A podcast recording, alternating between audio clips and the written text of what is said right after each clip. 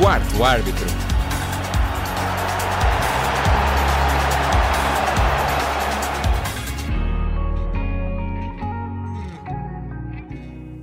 Olá, sejam bem-vindos à quarta edição do Quarto Árbitro.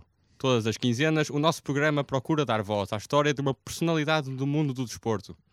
Eu sou José Miguel Soares e quero dar as boas-vindas ao Diogo Magalhães e ao nosso convidado Sérgio Barreto, treinador das séniores femininos do Valagares Gaia Futebol Clube. Nesta edição do Quarto Árbitro, o tema dominante é o futebol feminino. A Seleção Nacional conseguiu o feito inédito ao apurar-se para a fase final do Campeonato da Europa no próximo ano. Sérgio, antes de mais, muito boa tarde. Até que ponto é possível sonhar com uma conquista da seleção neste europeu? Até onde é que pode, até onde é que pode chegar a seleção nesta estreia do europeu? Em primeiro lugar, boa tarde. Gostava de agradecer o convite para estar aqui presente. Uh, sabemos que as dificuldades que a seleção vai encontrar perante equipas muito melhores, organizadas e estruturadas do que a nossa seleção, vai ter dificuldades uh, contra essas mesmas equipas.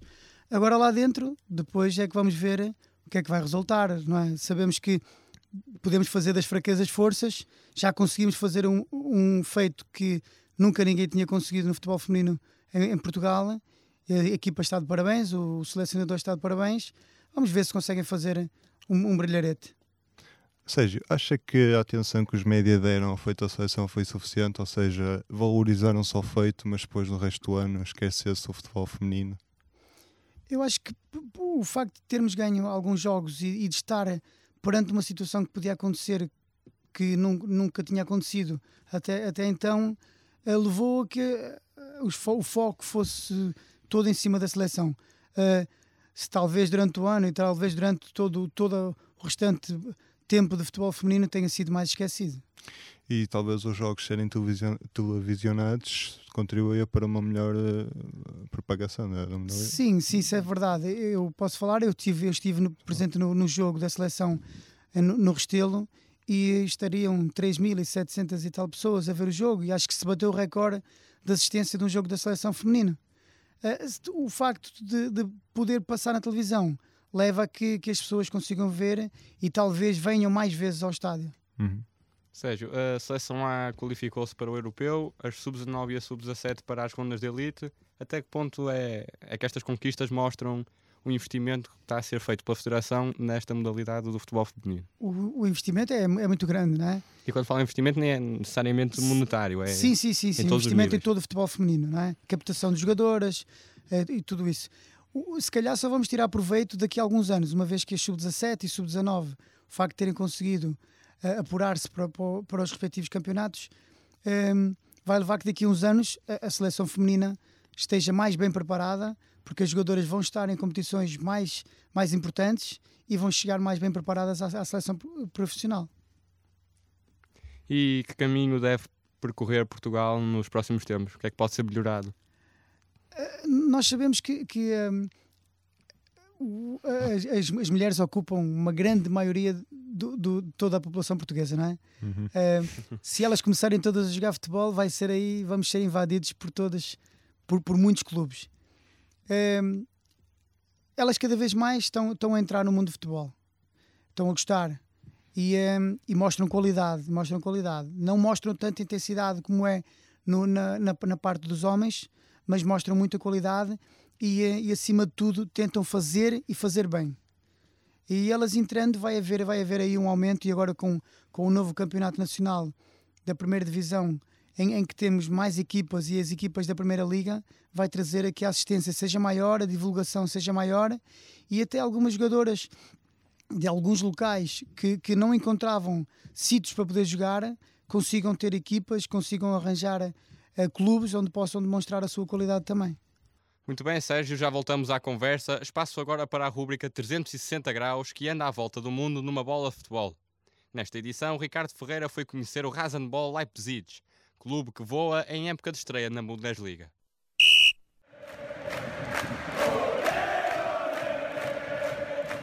Chamam-lhe equipa de plástico. São os mais contestados do futebol alemão, mas voam como nunca na Bundesliga. Zelka. Oh, it's a brilliant ball.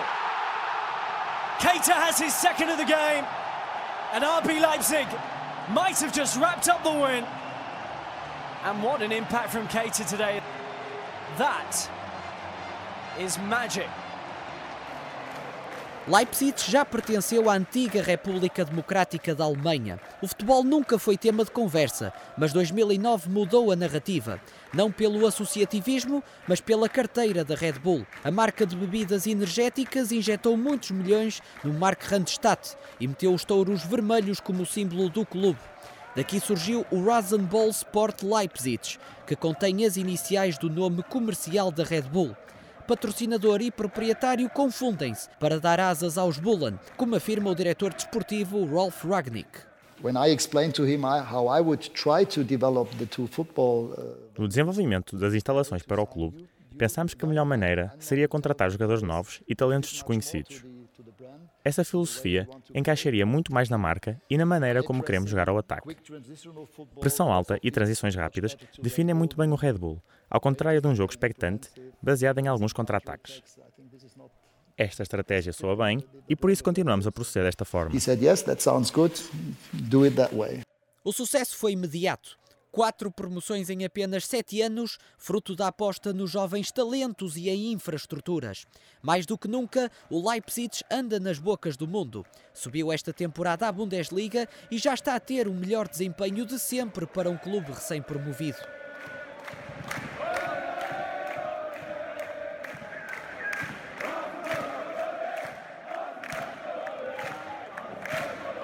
Semana sim, semana não, a Red Bull Arena está quase esgotada. A média ronda os 40 mil espectadores, mas o Leipzig continua a não gerar consensos no futebol alemão. Os investimentos feitos pela Red Bull impedem os adeptos de influenciar a tomada de decisões.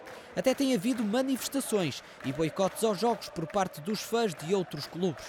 Seja como for, o Rasenball Leipzig vai continuando a ter asas. Lata não lhes falta, pelo menos enquanto o mundo continuar a beber Red Bull.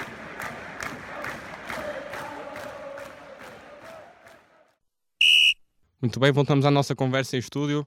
O Valadares ganhou no início da época a Supertaça ao bater o Futebol Benfica, bicampeão nacional e vencedor da Taça Portugal. Foi uma espécie de vingança pela derrota na, na prova rainha? Vingança não, eu disse isso mesmo na, na, na altura de, da Supertaça. Uh, não falo tanto por mim, porque não, não estive presente na, nas épocas anteriores. Uh, aquilo que eu fiz ver às jogadoras é que a uh, vingança não se, não se aplica num, num, jogo desses. Devíamos pôr era tudo o que podíamos pôr lá dentro para trazer de vencido ao jogo. Se, se ganhássemos, seria ótimo. Se perdêssemos, também não podia cair nada em relação, à relação ao novo, ao novo, à nova época que está a começar. Agora, sabíamos que no âmbito das jogadoras, no interior das jogadoras, estaria um bocadinho de de raiva, entre aspas, não é? Em relação àquilo que nunca tinham feito, que era ganhar ao Benfica. Ou seja, eles perderam sempre com elas, não é? O ano passado eu vi também o resumo do, da final da taça e foram injustamente derrotadas. Tentei trazer um bocadinho, pegar na, na parte anímica uhum. da equipa e levar com que elas fossem ultrapassar as dificuldades todas e trazermos de vencida a taça. Com cinco jogos disputados no campeonato, o Valadares ocupa o quarto lugar da classificação. Quais são as perspectivas do clube? Aquilo que, foi proposto era tentar manter o Valadares no topo do futebol feminino, não é? É, o que estamos a tentar fazer. Neste momento, em cinco jogos, temos uma derrota, um empate e, e três vitórias. Uhum. É, a derrota foi, foi contra o Braga, uma das equipas que entrou na, na, no Campeonato Nacional da Primeira Divisão. É, apesar de o Braga ter orçamentos completamente dispares em relação às restantes equipas, Braga e Sporting eh, distanciam-se em relação às outras equipas. Vamos tentar andar lá em cima, né? tentar andar sempre nos primeiros lugares e se pudermos aproveitar para poder chegar a uma final da taça ou andar a lutar pelos primeiros lugares do campeonato, iremos tentar. E, e como é que caracteriza o, o nosso campeonato em relação às principais ligas europeias? Com a entrada, com a entrada destes, de, destes novos clubes, vão a, acho que o nosso campeonato vai, vai aumentar a competitividade, vai melhorar a qualidade também das jogadoras uhum. e poderá ser daqui a uns anos estar comparado com, alguma, com algumas equipas de alguns países nacionais. Num futuro próximo, é possível Portugal cimentar uma presença na Liga dos Campeões Feminina com várias equipas? Neste momento temos apenas uma que é, apenas uma que é o Benfica. Eh, normalmente o que está estipulado é que o campeão do, do, do, país vá à Liga dos Campeões, não é? Não sabemos se eles se poderão aumentar o número de jogadores, de, se calhar não sei, de, de, equipas, digo eu. Não sei se será por causa do ranking, se for igual ao que é da primeira divisão masculina, uhum. poderão, poderão aumentar o nível, o nível de equipa, o, o, o número de equipas. Não sabemos neste momento, também não temos informação sobre isso. E serão dois objetivos do Valadares para um futuro próximo: ser campeão nacional e chegar à, à Champions League? Ser campeão é um objetivo. Sabemos que é difícil, eh, como eu disse anteriormente, para ultrapassar o poderio do Sport e do Braga não é fácil, uma vez que eles tiveram o benefício de poder entrar diretamente na primeira divisão nacional, ao contrário do que era das equipas que já cá estavam, em que tiveram que fazer o seu percurso natural desde, desde os, os escalões mais baixos até à primeira divisão. Neste momento, o ano passado, foi feito um convite às equipas da Primeira Liga, em que o Braga, o Sporting, o Belenense e o Estoril aceitaram virem diretamente para a Primeira Divisão e tiveram a benesse de poder ir buscar duas jogadoras a cada clube que já existia na Primeira Liga e nunca mais de quatro. Uhum. Ou seja, as equipas com menos poderiam foram, entre aspas, depenadas, digo uhum. eu assim, que é mais fácil para perceberem, de algumas jogadoras de grande qualidade que foram para os clubes que, que têm mais condições. O Valadares foi um deles, né? em que perdemos duas jogadoras para o Braga, duas jogadoras para o Sporting, uma jogadora para o Estoril, uma jogadora para o Futebol Benfica, desde que jogavam constantemente na equipa principal. Ou seja, sete ou oito jogadoras foram embora que, que jogavam na equipa principal, ficaram três desde que jogavam. Foi necessário fazer, portanto, uma remodelação e construir quase como uma equipa nova. Sim, é verdade, é verdade. Vamos agora à rúbrica Olheiro, que destaca equipas e jogadores num bom momento. Nesta edição, o Filipe Balreira aborda o Newcastle, que lidera o Championship e tenta voltar à Premier League. Sunderland's win against Everton means both Newcastle and Norwich City 2 are down and out of the richest league in the world. O eterno rival Sunderland pôs o Newcastle na sua divisão. Nada que não abalasse o otimismo dos Magpies para esta temporada. Em junho, Rafa Benítez renovou o contrato com o Clube do Norte de Inglaterra por 3 anos o treinador espanhol mostrou desde logo vontade de regressar à Premier League. O meu coração diz-me claramente para ficar. É uma oportunidade fantástica, um ambiente fantástico. O meu coração diz que sim, mas também tem de usar a cabeça. Os dois têm de andar lado a lado. As principais referências abandonaram o St. James Park no defeso. Wijnaldum, Townsend e Sissoko renderam quase 80 milhões de euros. Mas nem tudo foi mau no reino de Newcastle. Colbach, Shelby, Gouffran e Ayoso Pérez permaneceram. Matt Ritchie, Diamé e Dwight Gale juntaram-se à armada Benítez e não têm-nos iludido. Destaque para o ex-jogador do Crystal Palace, que já apontou 11 gols. É o melhor marcador do Championship e supera Glenn Murray do Brighton Hove Albion, o melhor concorrente do Newcastle esta época. Ambos estão separados por 3 pontos na liderança do segundo escalão do futebol inglês. Here's Diame. Goes for goal and finds it! Spectacular goal from Modi Army puts the gloss on a five-star Newcastle United Os Magpies arrancaram a época com o pé esquerdo, perdendo os dois primeiros jogos. Desde aí, a equipa embalou e em 14 jogos alcançaram 12 vitórias. O primeiro lugar isolado no Championship faz valer para já o investimento financeiro da direção em manter o espanhol como timoneiro do clube. Um ataque muito concretizador tem feito sonhar e palpitar cada vez mais forte os corações de St. James Park. 44 gols em 19 jogos oficiais é muita coisa para uma equipa que há um ano não tinha maneira de dar com a baliza adversária. Apesar do segundo escalão inglês ser muito imprevisível, o clube do Norte de Inglaterra será sem dúvida um dos favoritos para regressar à Premier League. E se continuar assim, Benítez pode redimir-se do desastre da temporada passada e recolocar os Magpies na primeira divisão, mais fortes do que quando lá saíram. Para a terceira parte deste, desta conversa, queremos saber um pouco mais sobre o Sérgio. Quando surgiu o gosto pelo futebol e desde quando soube que queria ser treinador? Mas de futebol feminino ou futebol em geral? De futebol em geral. Não, futebol em geral já há muito tempo, né? Eu pratiquei durante muitos anos futebol, também de, da minha formação sou professor de educação física, um, ehm, sempre gostei de futebol e depois, uh, no momento em que tive uma lesão, comecei a me interessar mais pela, pela, pelo aspecto de treinador e há muitos anos que sou treinador. O Sérgio entrou este ano para iniciar numa nova fase do Valadares. Como é que surgiu a oportunidade? Surgiu um convite por parte do presidente. Eh, no princípio fiquei um bocadinho um, alarmado porque não, nunca treinei futebol feminino, uhum. né? sabia de alguns aspectos do futebol feminino, mas nunca me tinha interessado em si, porque durante muitos anos fui treinador das camadas jovens ou, de, ou, de, ou de séniores, mas principalmente das camadas jovens de clubes do, do topo, não é? Leixões, eh, Feirense, há muitos anos que eu estava no Feirense, e quando surgiu este convite, por um lado fiquei preocupado porque não sabia nada sobre, sobre futebol feminino, mas por outro foi um estímulo enorme poder trabalhar numa equipa, primeiro da primeira divisão nacional uh, feminina, e também eh, depois de tudo que eu, quando eu fui convidado, tentei absorver as informações todas, ver que era uma equipa que tinha algumas qualidades e que daí poderíamos tirar de alguns proveitos. Uh, foi abraçar este convite no máximo, não é? no máximo com, com todas as minhas forças e, e, e, apelar à qualidade também das jogadoras para podermos fazer uh, bons objetivos no campeonato. Uhum.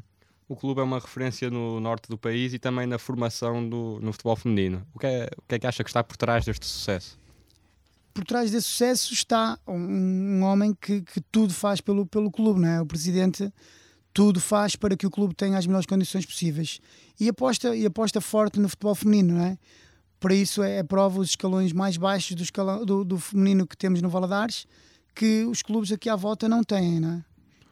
E na visão do Sérgio, o que é que distingue o futebol feminino masculino? Pode falar também da sua experiência quando começou a treinar o, o Valadares. Sim, o que distingue, o que distingue em si é, é principalmente a intensidade. A intensidade que, que vemos no feminino é completamente diferente do masculino. É também quando estamos a transmitir alguma informação ou algum objetivo que nós pretendemos às, às jogadoras, elas questionam e querem saber o porquê de, de, fazer aquilo.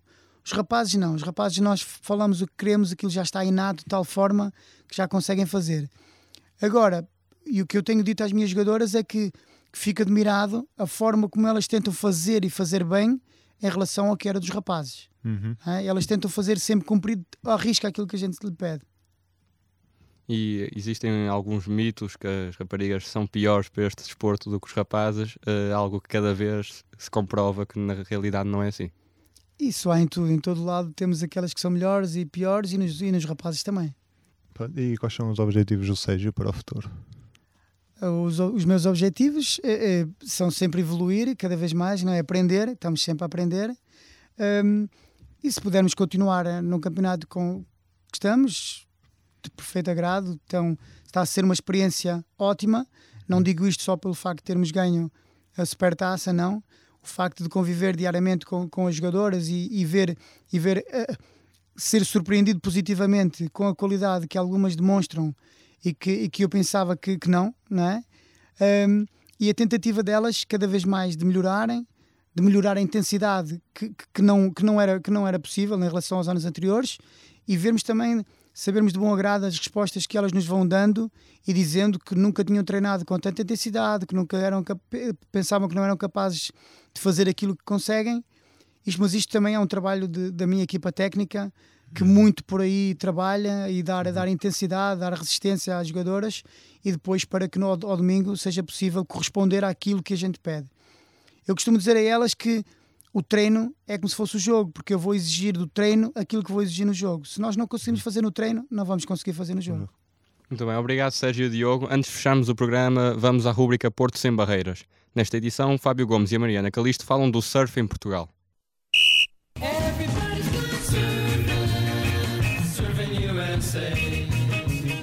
O surf é uma modalidade que está cada vez mais em moda em Portugal. Cá no norte do país temos como principais lugares para praticar Matosinhos, Oessa da Palmeira e um pouco mais abaixo Espinho. Isto apesar de alguns dos lugares mais famosos estarem localizados mais a sul, como Peniche, Iricera e a Nazaré, conhecida pela sua onda grande. Além da chegada de Tiago Pires ao top 20 mundial, Portugal recebe desde 2009 uma etapa do Circuito Mundial em Peniche, na praia de Supertubos. Tem sido uma oportunidade de dar aos melhores atletas nacionais a oportunidade de competir contra a nata do desporto. A edição de 2016, que decorreu na semana passada, não teve o mesmo sucesso que a de 2015 para os atletas portugueses, quando Vasco Ribeiro só perdeu na meia-final contra Ítalo Ferreira, pois os representantes deste ano, Frederico Moraes e Miguel Blanco, foram eliminados nas rondas iniciais. Portugal também conta com etapas no circuito de qualificação em Cascais e em São Miguel nos Açores. Além disto, o que torna Portugal um destino atrativo para os praticantes do desporto é o clima, ou seja, a possibilidade de se poder praticar surf durante quase todo o ano em quase todo o país, ilhas incluídas. São estes os fatores que têm tornado Portugal cada vez mais internacional e, na opinião do surfista Pedro Rodrigues, há mais do que só o clima. Nós temos ótimas ondas. Eu próprio não me vejo a querer viver em mais nenhum país por causa das ondas que nós temos e tudo num pequeno país nós temos condições completamente diferentes num espaço de 100 km.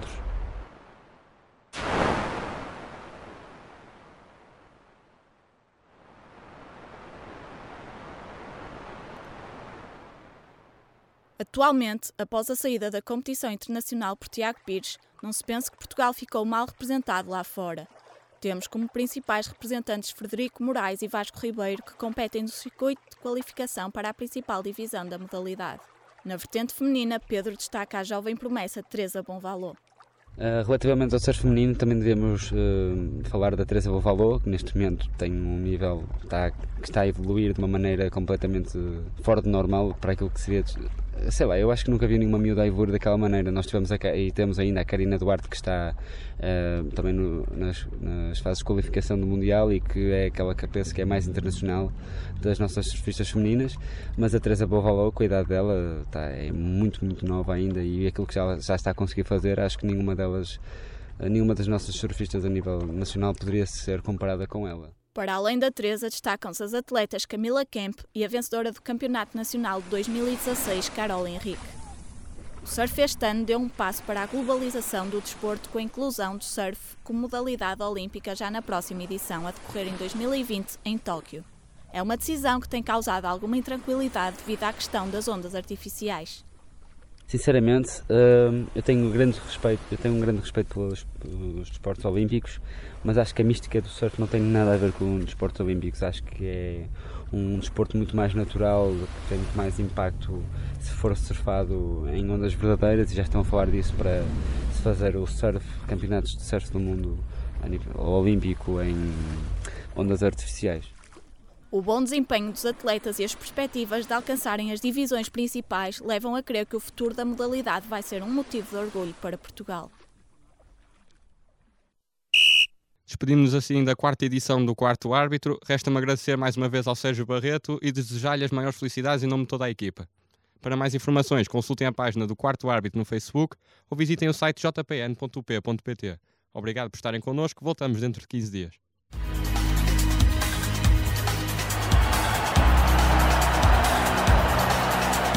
Quarto árbitro.